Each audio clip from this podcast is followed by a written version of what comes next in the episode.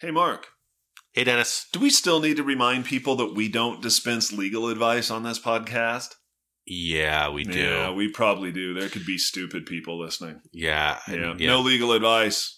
not at all. Hostile work environment. Exactly.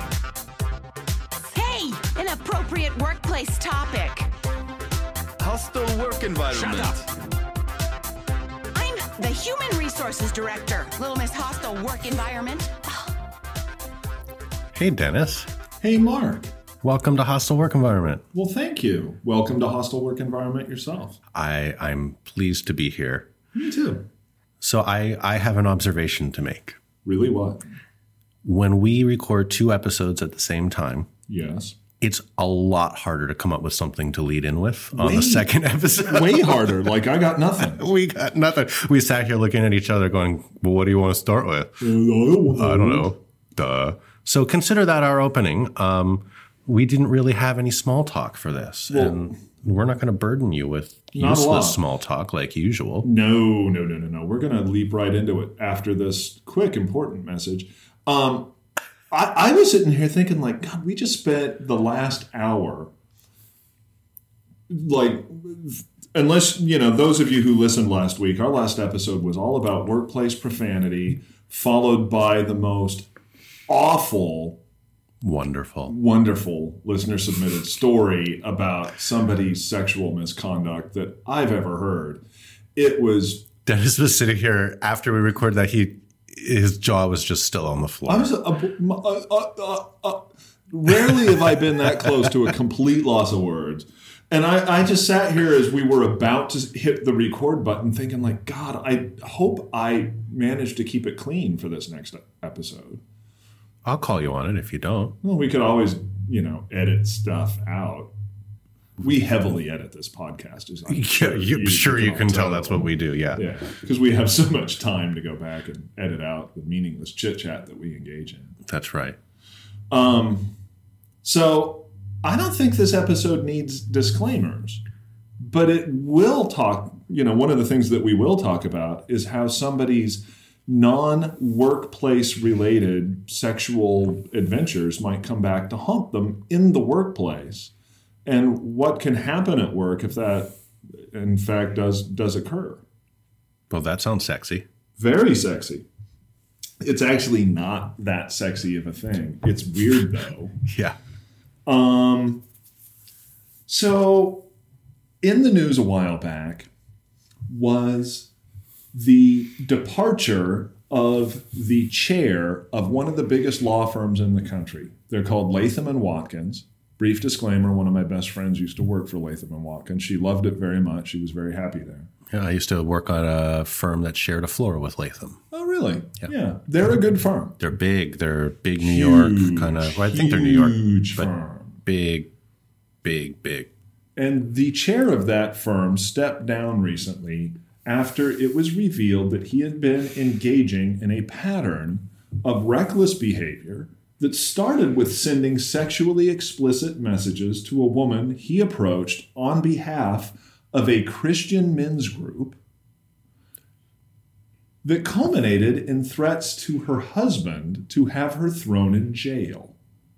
Wow. Yeah, so this is all That's still going to need some story. this is all still on the allegation stage. So these are we're, we're recounting what other people are alleging in lawsuits and stuff like that. So we don't know that this actually happened. But the chair of Latham and Watkins was a guy by the name of Bill Voge. And he first contacted a woman who's not affiliated with the firm and volunteered to help her engage in something called Christian reconciliation But where, where did he get her name from? Just with a member of the New Canaan Society, ah, which is okay. where So it wasn't just some random reach out. Voge sat on the board of the New Canaan Society on, on behalf of one of its members. He reached out to this woman to help her engage in Christian reconciliation. Presumably, she had had some falling out with some other member of this New Canaan Society, and She's not a member of the society or anything. She's it's just, unclear from okay. what's been alleged, but it looks like he had been asked to step in to help this reconciliation process. But shortly thereafter, he and that woman started exchanging graphic sexual text, text messages.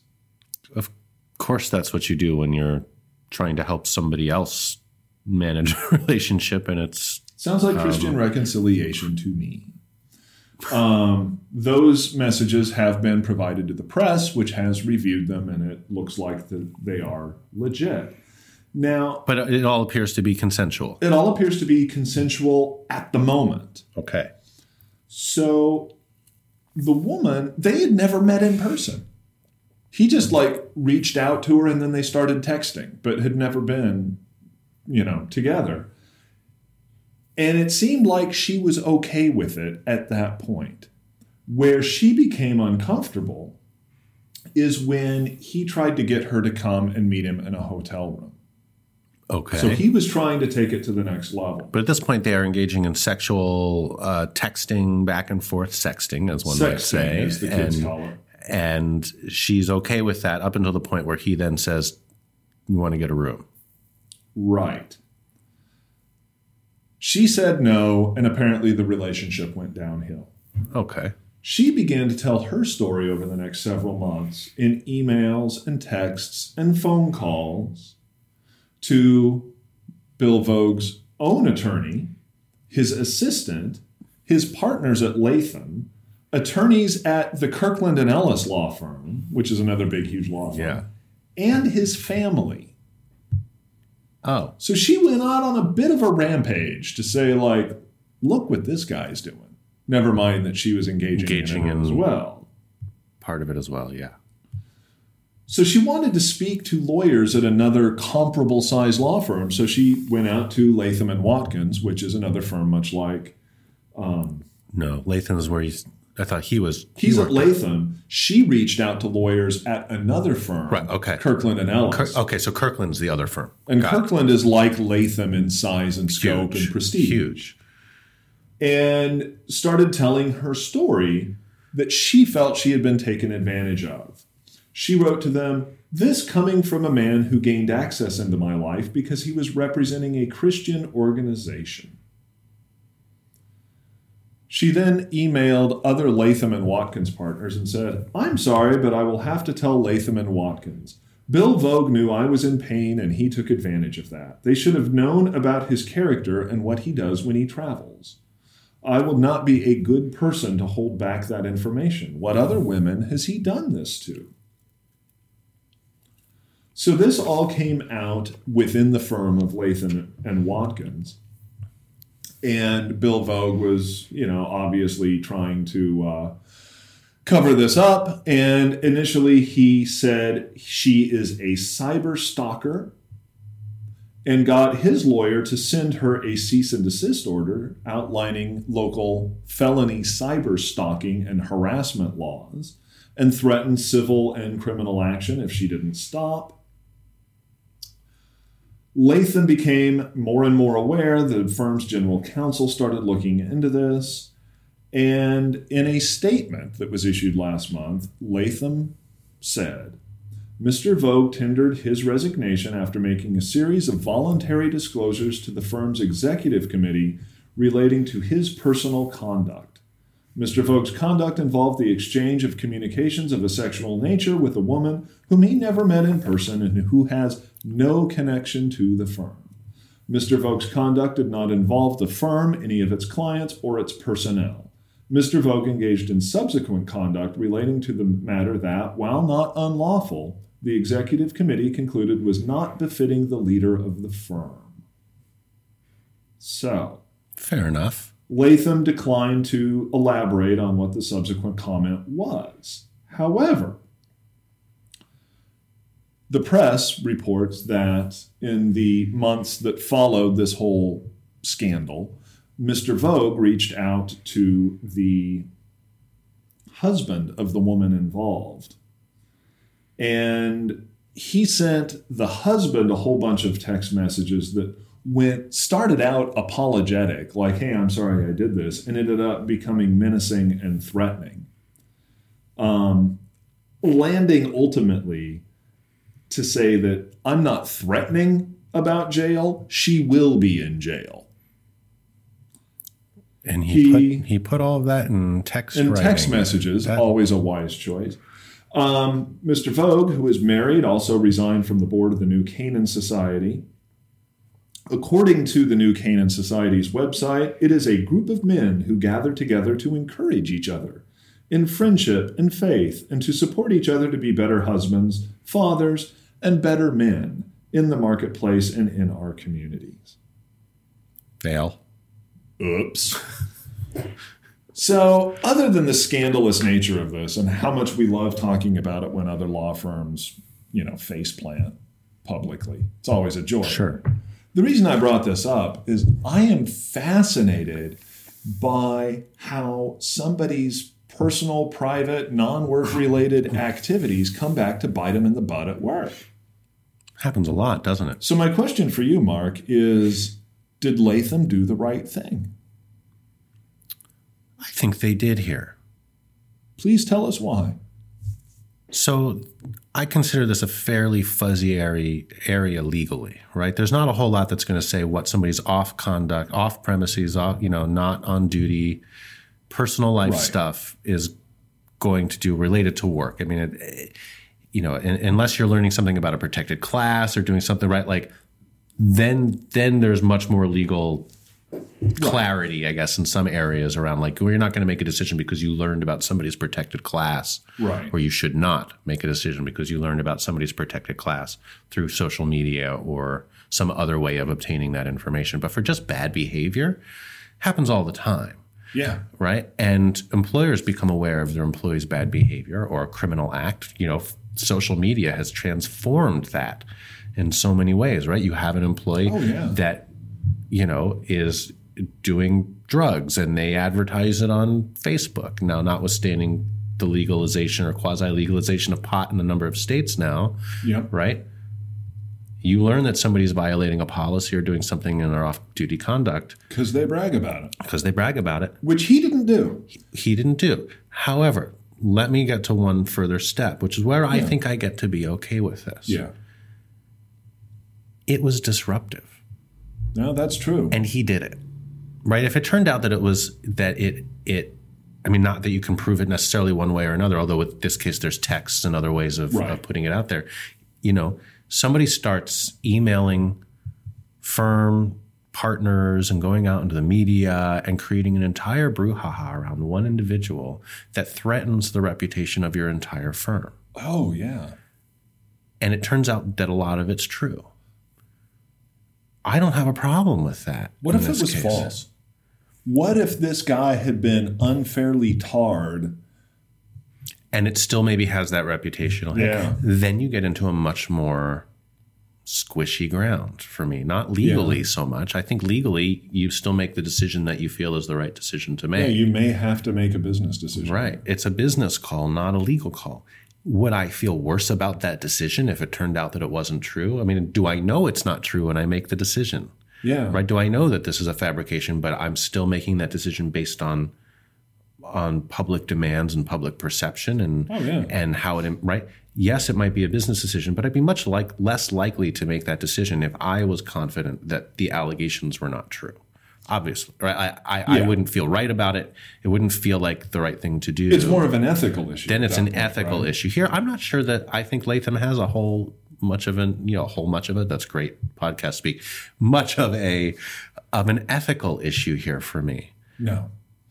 I if I was advising Latham, I would want to see what sort of employment agreement you have with him or what his partnership agreement says because he may not be an employee depending on how their firm is structured. Right, but I think in terms of extrapolating the conduct to most employees in this country that do not have any sort of contract or contractual Right. relationship and are just purely at will. will, yeah. right? Is you want to think about how does that employee's conduct reflect upon the values that your company espouses, Yeah.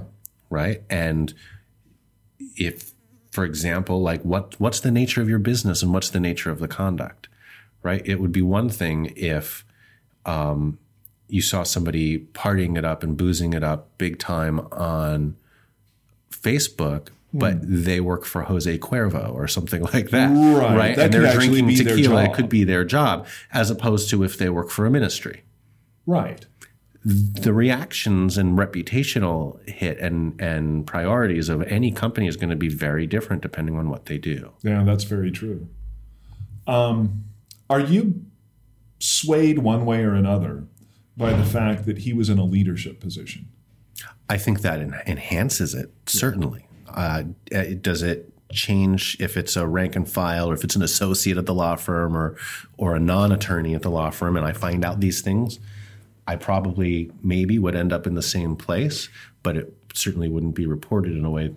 More likely, it wouldn't be reported in a way that you and I are talking about it here because it's Right. less likely to have hit the media. No, this less- made a right? splash because, Because of who he was in the leadership role. One of the leading law firms in the country. So I certainly think that, that that has an impact in terms of especially how it's going to be perceived and what the reputational hit for your organization is going to be, Yeah. right? When it's out there and it's public in that way. Yeah.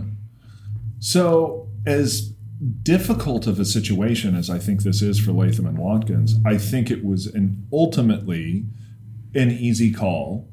It was the right decision for him if it, in fact, was his decision to step down. Yeah. And if it was not his des- decision to step down, it would have been the right call to make him. Right.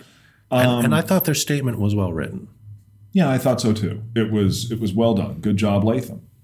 Um, I need to give everybody a little bit of a warning here, though, in that if you're not in a leadership role and you were actually talking about a rank and file employee, especially one who is represented by a labor union, there's a whole lot of arbitration decisions out there that say in order to fire a union employee for their off duty conduct and have just cause under a collective bargaining agreement to fire them, there has to be a nexus between the off duty conduct and the workplace. in the workplace. So you have to be able to show like it's not just us playing moral superiority and saying, well, you know, that's that's just bad that you did that thing. You actually have to come back and show how it impacted work. Right. So there may be other contractual obligations, Yeah. right, uh,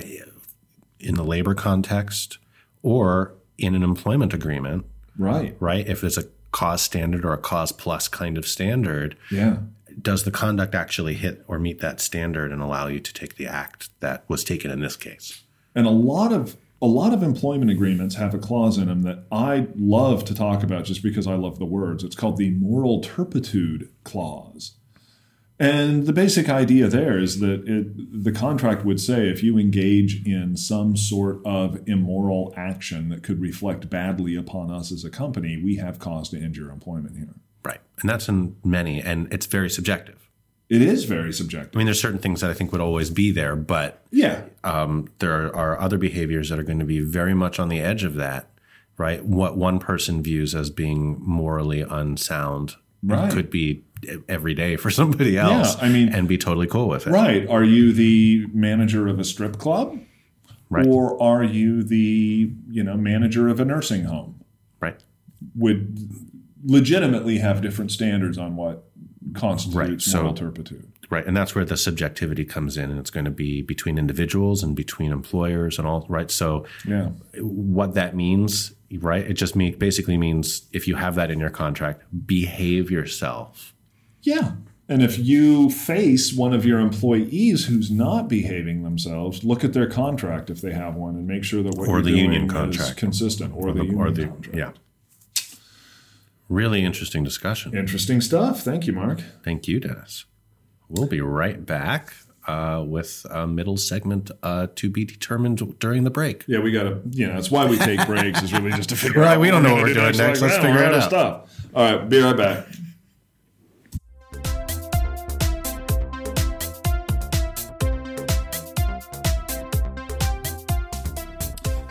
And we are back. Mark, take it away.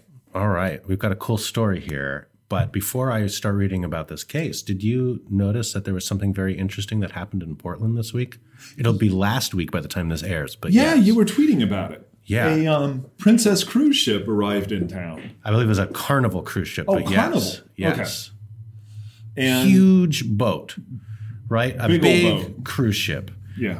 So Portland, Usually not a cruise ship not destination. Not, I mean, not even not usually. It is not a cruise ship destination, except for a tiny little cruise ship called the Queen of the West, which docks here sometimes.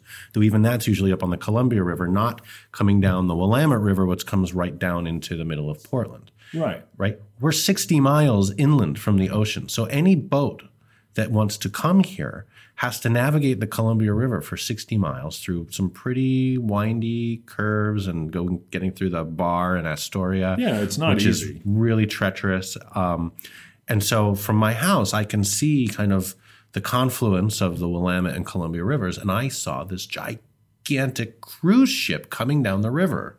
Now we see big boats. Portland's got a really big port. But it's usually big container boats. Like all the Toyotas that end up Right. in the western US come to Portland. That's right. big and they're boats full of distributed from here, right? Yeah. But this was a cruise ship. I looked it up, and that cruise ship is actually here to have some renovations done. Right. And Portland won a bid to have that done in the port of Portland. Yeah. Which I have now learned has the largest dry dock in the United States. It does. I actually knew that. I used to represent said dry dock company. That's crazy. And it's really cool. And now, out on Swan Island, just north of downtown, you can see the boat lifted out of the water. Wow.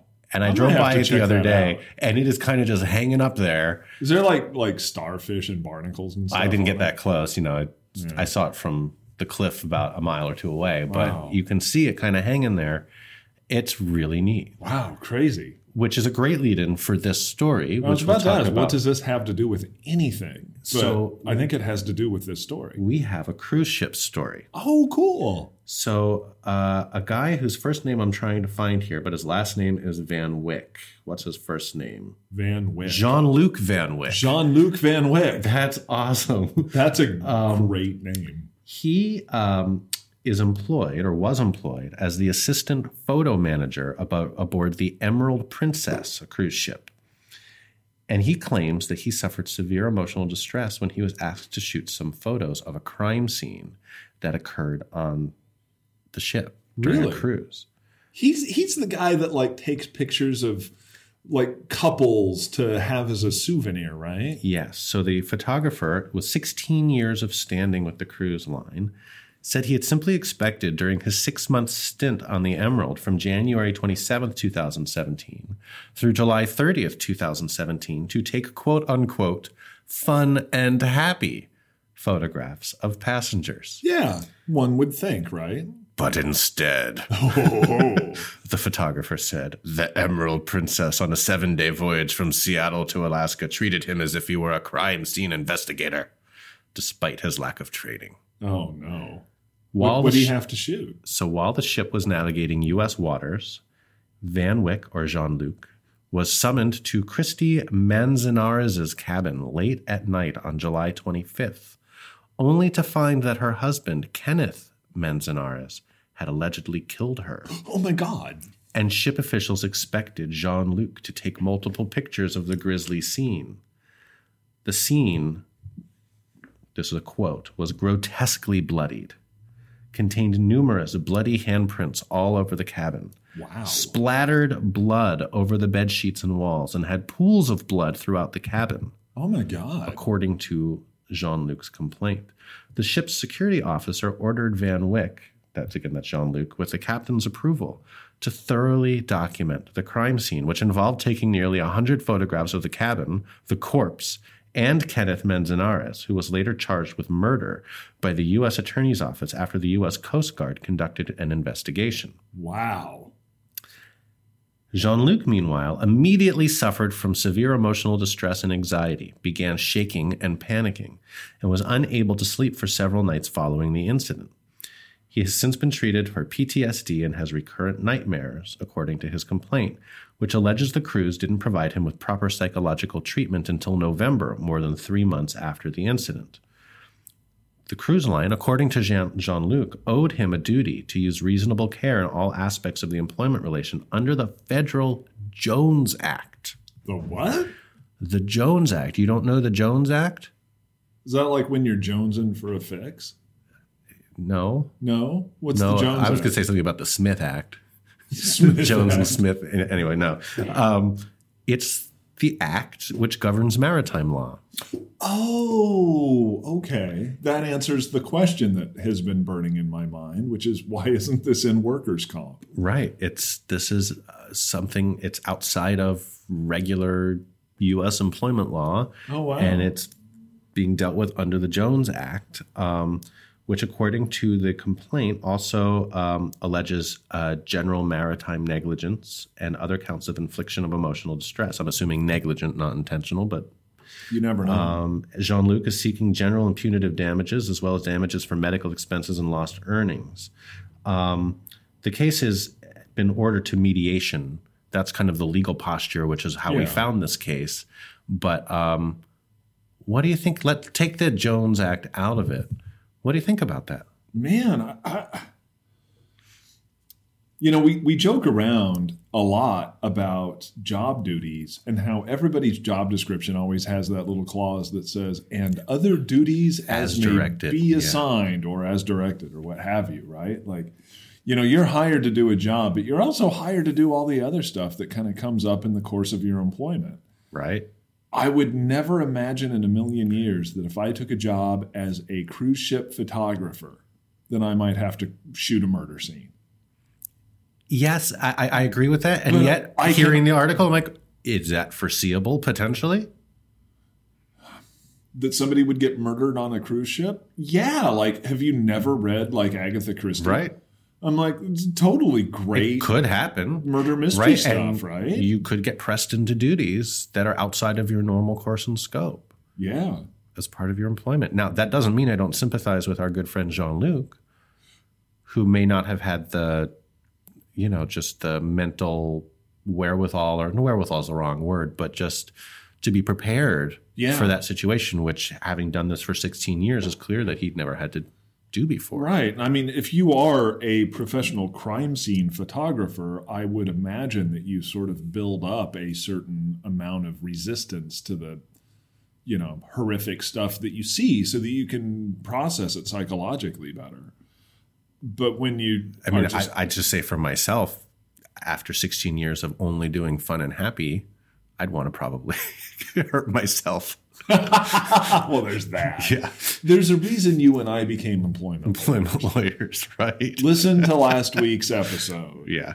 Um, and I know, you know, we've talked about this that we do so much of the stuff that we do that we become callous to a mm-hmm. certain extent, you know. I feel bad for this guy. I feel kind of bad for this guy. I don't know that it was negligent to ask him to do that. I, I, I kind of want to know a few other things. Like, did they did they say like, "Hey, we want you to go to the Manzanares' cabin," and then he like shows up and there's like blood and gore Right. And they didn't they didn't set him up for or had he previously disclosed a particular sensitivity to anything or Why would he though? You know, it's like, hey, you know, But- I'll take the job but on the cruise negligence- ship, negligence- but no gore. right, but negligence would come along with a knowledge of something, right? Like I negligently allowed him to do that even though I had knowledge or I allowed him to do that even though I had knowledge that there was an issue with him doing that. If they didn't I think know, his theory could easily be like you. Anybody. You should know that anybody's going to freak out when they see a grisly murder scene. yeah, I mean, it strikes me that it would have been really nice if they asked him.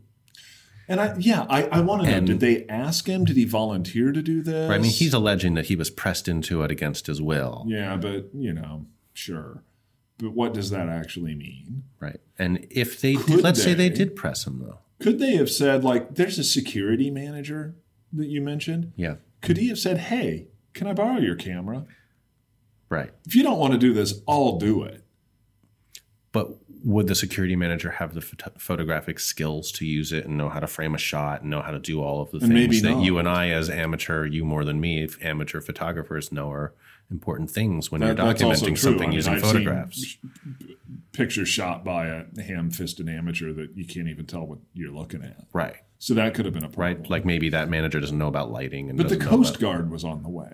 So could the Coast Guard have? Could they have just waited and say like, you know, we're yeah. just gonna we're just gonna back out of here and shut the door? Or did the Coast Guard show up and they're like, yeah, we don't have a camera? right? or somebody who knows how to use one. Or so, yeah, right. Like, and then does your crime scene get spoiled because it's waited too long or something? I, I mean, i don't i'm not a crime scene investigator, so nor nor nor am I, but I have watched a lot of um, crime procedurals on television, so I know all about it. yeah, Just you know, you're an expert. I'm an expert, and I would say just you know back slowly out and lock the door and wait for the legal authorities to arrive. But if this happened anywhere but on a boat, I think his all of his claims would have been um, fallen under workers' workers' comp, comp, yeah. exclusivity, which basically says if you are injured in any way on the job, your sole remedy is to go to the workers' comp process and, and get relief there, unless it is an intentional injury. Yeah, So that's that's the one exception. Um, yeah. Though we often see negligent or intentional infliction of emotional distress that gets accompanying other employment actions that don't fall under workers' comp, and it's And still it's it's, still that form of an injury. to get out of it, you need to show what is intentional for purposes of workers' comp may be negligent in other circumstances, Yeah, but there's still an element of Yeah, I'm not sure whether this gets cause entirely picked up by workers' comp or not in a hmm. vacuum. I'm not sure, Neither of us are workers' comp lawyers, by the way. as is evident. Any Still workers, any workers comp lawyers out there want to Yeah, set, set us straight on that? We'd be super interested. I'm thinking though that if this was on land and he was the hotel photographer, or better yet, the the the the guy that shoots pictures at the ride at Disneyland, Right. that guy, and there was like a murder at Disneyland and he had to shoot it. I think it's a workers' comp case, but I kind of want to research that now because I'm not. I'm not so confident in that. we'll try and figure that Yeah. out and give you an update in a future episode or tweet it or something. Anyway, thanks, Mark. You're very welcome. Good case. We'll be right back with a Story. non-disgusting, Less disgusting than story. last week's story. That's for certain. Can't be more. Yeah. All right. Be right back.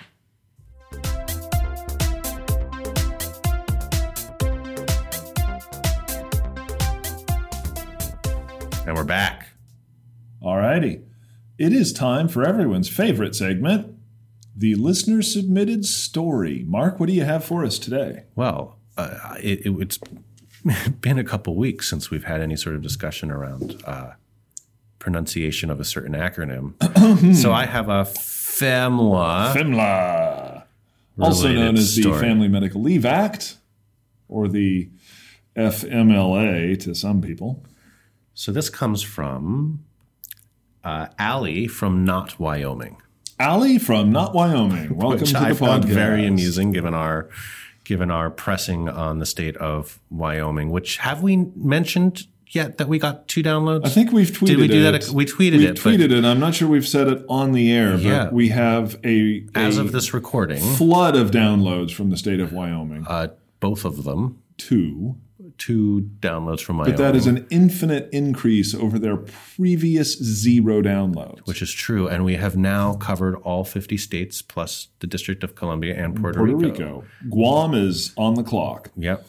I would note, however, that we received two downloads from Wyoming and then nothing. Crickets chirping, Yeah, so- tumbleweeds rolling. So they they, They downloaded they that right. Usually we can tell if somebody likes us because when they it was like a butt download. but download like You the know, accidental download. You put your phone in your back pocket and you sit on it and you download the hostile work environment. right.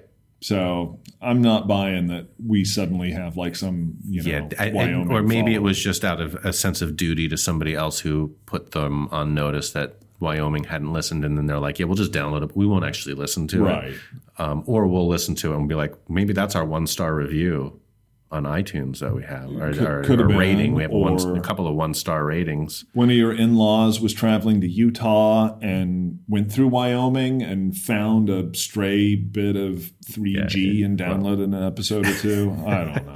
In any event, we have two.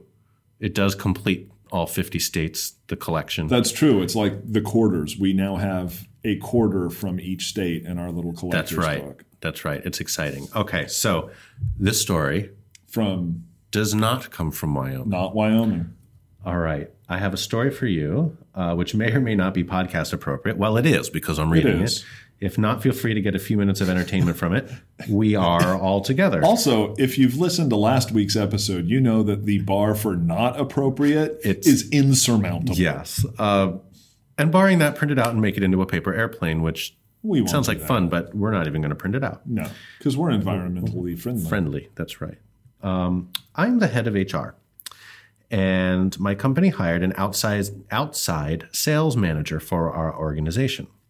For less than one month on the job, she called me one morning. Oh, sorry, after less than one month on the job, she called me one morning to say that she was suffering from a mental illness, was under the care of a physician, and needed some time off to recover from a situational depressive episode. Uh oh. For the record, let me state that I am a mental health advocate and serve as a caretaker for a family member with a progressive mental illness. To say that I am sympathetic to mental illness would be an understatement. But back to the employee. So noted. Thank you. I advised her that she was not FEMLA, FMLA eligible. Because she'd only been there a month, right? Right. She'd, she was brand new on the job, Usually you have to be there about a year, right? about a year. Unless state leave laws, like in Oregon, What is six well, months. it's 1,000 1,250 hours. yeah, right, which is work. usually about six months. Yeah, but that given the appropriate documentation from her healthcare provider, we would approve her for leave as a reasonable accommodation under the ADA. Which kicks in immediately Yes. upon hire. Naturally, I communicated the same in writing uh, to her in writing, including her uh, FMLA notice of eligibility. The doctor completed our ADA form recommending the employee take four weeks of leave to recover. After four weeks, you'll never guess what happened. Eh, I bet I could. Actually, of course you will. The doctor recommended another four weeks of Another leave, four weeks. as the employee was making progress but was still unable to perform the essential functions of the job. In my experience, this was not ex- unexpected or unusual, and the doctor indicated that the employee's return was imminent. After this, however, we granted three additional four week leave extensions, ultimately expressing concern to the employee and the doctor that the leave was becoming indefinite. Yeah. This was mostly prompted, though, by the doctor changing his answer to the question Will the accommodation allow the employee to complete the essential functions of the job? from yes to probably, and then to maybe with a question mark. As we continued to engage in the interactive process and seek clarification, the employee provided us with documentation from a second doctor.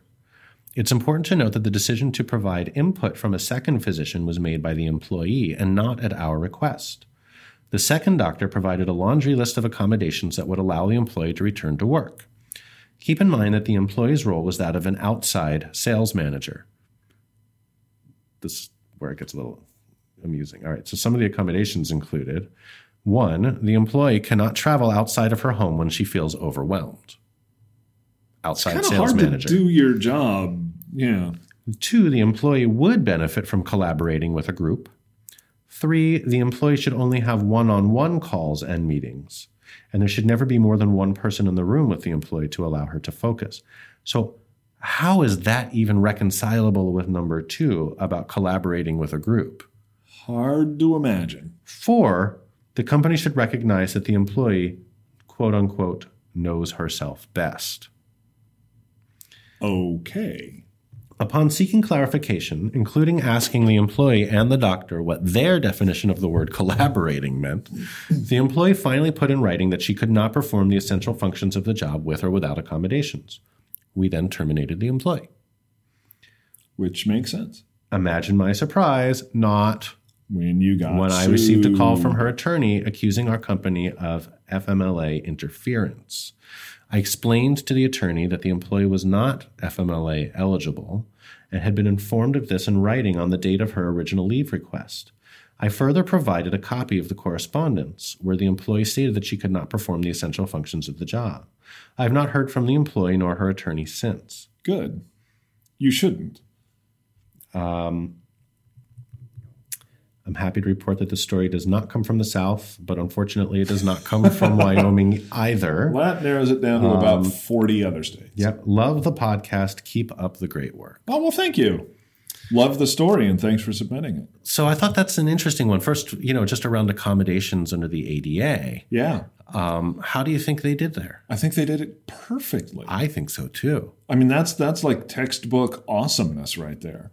Um, starting off with, they they recognized that even if you don't qualify under the FMLA or any of the state leave laws, you still qualify under the ADA as soon as you walk through the door.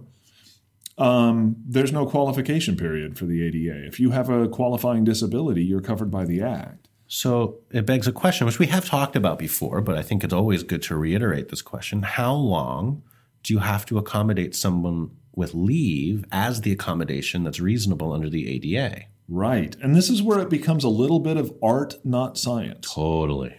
And the legal standard on there is that a leave of definite duration can be a reasonable accommodation. Can be.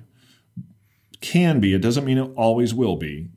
But a leave of indefinite duration, meaning I'll come back to work when I feel like it, is never a reasonable accommodation. When does the leave become indefinite if it's continually extended by another definite period? And that is where it's the art, not the science. And what we need to look at is a pattern. Um, it is it is reasonable to have a doctor come back and say this person needs four weeks of leave. That's fine. It is not unreasonable for the doctor to say like, yeah, I said that, but as things progress, it looks like they're going to need another two, three, four weeks. But when that becomes another four weeks and another four weeks, now we're into unreasonable territory because it's Yeah. starting to look like an indefinite leave. Right. But at any given time, they can say, oh, it was only another couple of weeks. Yeah. And that's what where I've seen these become really problematic is that Yes. when it's just, oh, just two more weeks. Oh, just two more weeks. Right. And Now, a lot of HR people just forget that that person exists. a couple of other points on this. Yeah. Um, I, I think this is what we talked about. I, th- and I want to say, don't quote me on this, it was the Sixth Circuit that recently came out with an opinion. Yes, I think that's right. Um, so Ohio, upper Midwest area. Ohio, Michigan, Kentucky, Tennessee. Yes. I used to practice in the sixth. Yes. So um, what that court said is that the accommodation or leave as an accommodation under the ADA can be reasonable, Right. but only for a very limited period of time beyond any um, expiration of FMLA, Right. And they were talking about just a couple months. right? And and or even just a couple of weeks. Um, it did not go very far, and that you never have to accommodate it beyond that period. The rest of the country, Not so much. not so much. However, one other thing that I would put out there as a very important, relevant factor when I'm giving advice on this Yeah. is you still have to look at reasonableness Right. right? And reasonableness can come down to a whole host of factors. In particular, how large a company are you, Yes. right? What are the nature and duties of the job in Yeah. question, right? So if you're Walmart and the individual is a greeter at the front of the store, Right. and you have a million of them around the country and you can hire somebody and they come and they go and it's it's a highly fungible position, right? Right. So people are coming and going in and out of that position. Great example. You can hire somebody else into that role without usurping the position of the person who's out on leave, right? And have somebody at at a reasonably low rate of pay and very easily accommodate that leave probably indefinitely. right. That doesn't mean you have to go on indefinitely. Not indefinitely, but, but Walmart could do that months? indefinitely. Seems reasonable. right? As opposed to a company that's only got 50 or 60 employees, right? And Right. everybody has their own separate function and there's nobody else who knows how to do your job. yeah, they're dependent on outside sales, and you're the only outside salesperson. Right. You can't have somebody else come in and cover that. And you can't really hire somebody else to come in on any sort of permanent basis to replace that. So do you have to find and train somebody on a part-time basis. Yeah. How long do you have to do that for? Right. Especially when you don't know when you're coming back. That can be very thorny for a lot of companies Yes. to accommodate. And it can be something that absolutely impacts their bottom line. Yeah, we often see that's this with not reasonable. executives. Right. Um, Sometimes it's impossible to find a temporary replacement for certain positions, in which case a extended leave of absence might not be reasonable. That's exactly right. So, So, like if you're CEO or CFO, um, needs an extended leave of absence, you might not be able to cover for him, and That might be very hard to do. that could sink Or the it could be very expensive to hire somebody else into that in the consulting role or something. And, and that may or may not be reasonable under the circumstances. It's always going to be Yeah. looking at the specific circumstances of a specific situation. We can't tell you here one way or another, and we certainly aren't Right. giving any legal advice on no, that. no, no, no, no, no. But it's always going to be circumstance dependent. And that's always something you should be thinking about when you find yourself in this situation. If you are the HR person for Walmart, you're going to have a very different analysis than the HR person for a smaller mid-size auto Right. body shop in a locality or something like that Yeah. where you have a volume of work and it has to get done. Very good. Thanks, Mark. Great reminders. Yeah, and that was a great email. I thought was that was really, email. really, really well set, set out. Yeah. the story and the situation uh, and the legal situation that that kind of comes through that. And I thought I thought our listener did a great job of handling the situation. It made our jobs much easier, and it was bodily fluid free, yes, which we appreciate. yes, occasionally. So thanks. You know who else I want to thank? Who do you want to thank? I know who you want to thank, but I'm gonna. Who do you want to thank? Well, I want to start with Jason Gardner, As always, but also Heidi Pancake, Jordan George, Ryan Vesey, Tammy Kravitz, Liz Large, Colleen Coco, Sean McGuire, and a special big huge thank you to Laura Van Winkle, who just became our second $40 hostile work environment patron on Patreon. Thank you, Laura. Um, Laura and Sean, I've reached out to and, and asked them both to appear on future episodes. I've heard from Sean. We're trying to figure out timing. I haven't heard from Laura yet. So, Laura, if you hear this, um, check out your your Patreon email because we want to schedule you to to come on. If you support us at the forty dollar a month rate, you can come on the show and tell one of your stories. So instead of writing it and having us, you know, butcher it, you can come on and say whatever you want. right? Other Kind of awesome. other perks of Patreondom patronage. well, if you contribute at the ten dollar tier or more, you'll have your name read out on an episode every so often, like we Yes. just did. and I believe at the is it five or three, you'll get a, a call out on our wall of fame on our website. That is correct.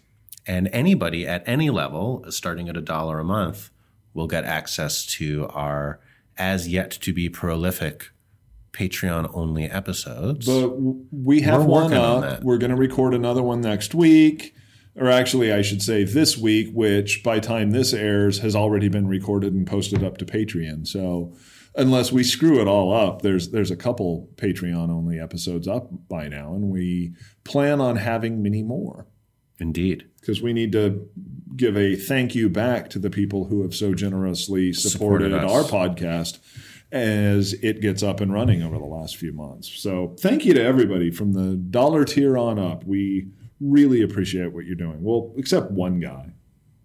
There's one one dollar. Our first patron was I- kind of a jerk. Total jerk. He gave us a measly dollar. Some guy named Mark Alifans.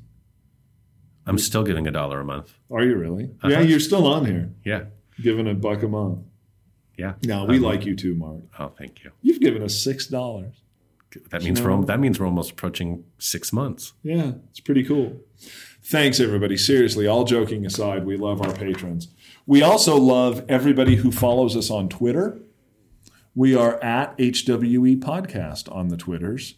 And we've been having some really fun conversations with, with some of our folks up there. Absolutely. And look for a new mailing list uh, email to go out this week with some new announcements, including, we're hoping, fingers crossed, the announcement of our new Amazon swag store. Right. We are Which really awaiting delivery store, yes. of the first sample because we don't want to push it too hard, only to find out that it's you know printed on tissue paper and Or the resolution is off and it's just a big blocky picture of nonsense. We're not quite sure until we test it. So, but we Yeah. just want to tease that. Um, actually, by the time this airs, it very well may be that that It email has up and been sent and, and you'll all know about email. it. But If somebody's not getting our our email, how do they do that? Mark? just go straight to our main webpage at hwepodcast.com and there's a sign up right there. yeah, you should sign up. It's It- full of awesomeness. It's full of awesomeness. Like, Like the once every three like months. three months we get around to doing it. which is great because we're not spamming people. Yeah, we are certainly not spamming anybody. Yeah. We could be accused of many, many awful things, but spamming people's email is not one of them. Not yet, anyway. Yeah, give us time. Well, cool. Well, thanks, Mark. It's been a joy recording. I'm going to get out of the studio and enjoy the sunny weather. I'm going to go for a nice there. drive and taste some wine, I think. Ah, very nice. You're going to McMinnville, huh? Yeah, down to that area. We're going to, Cool. I've got a wine club pickup. and Nice. Enjoy. Should be fun. I did that yesterday. Cool. Yeah. All Lovely being in the Northwest. Thanks, everybody. Bye. We'll see you in a week. Bye. We're finally gonna get our drinks on. Chicken, chicken, yeah!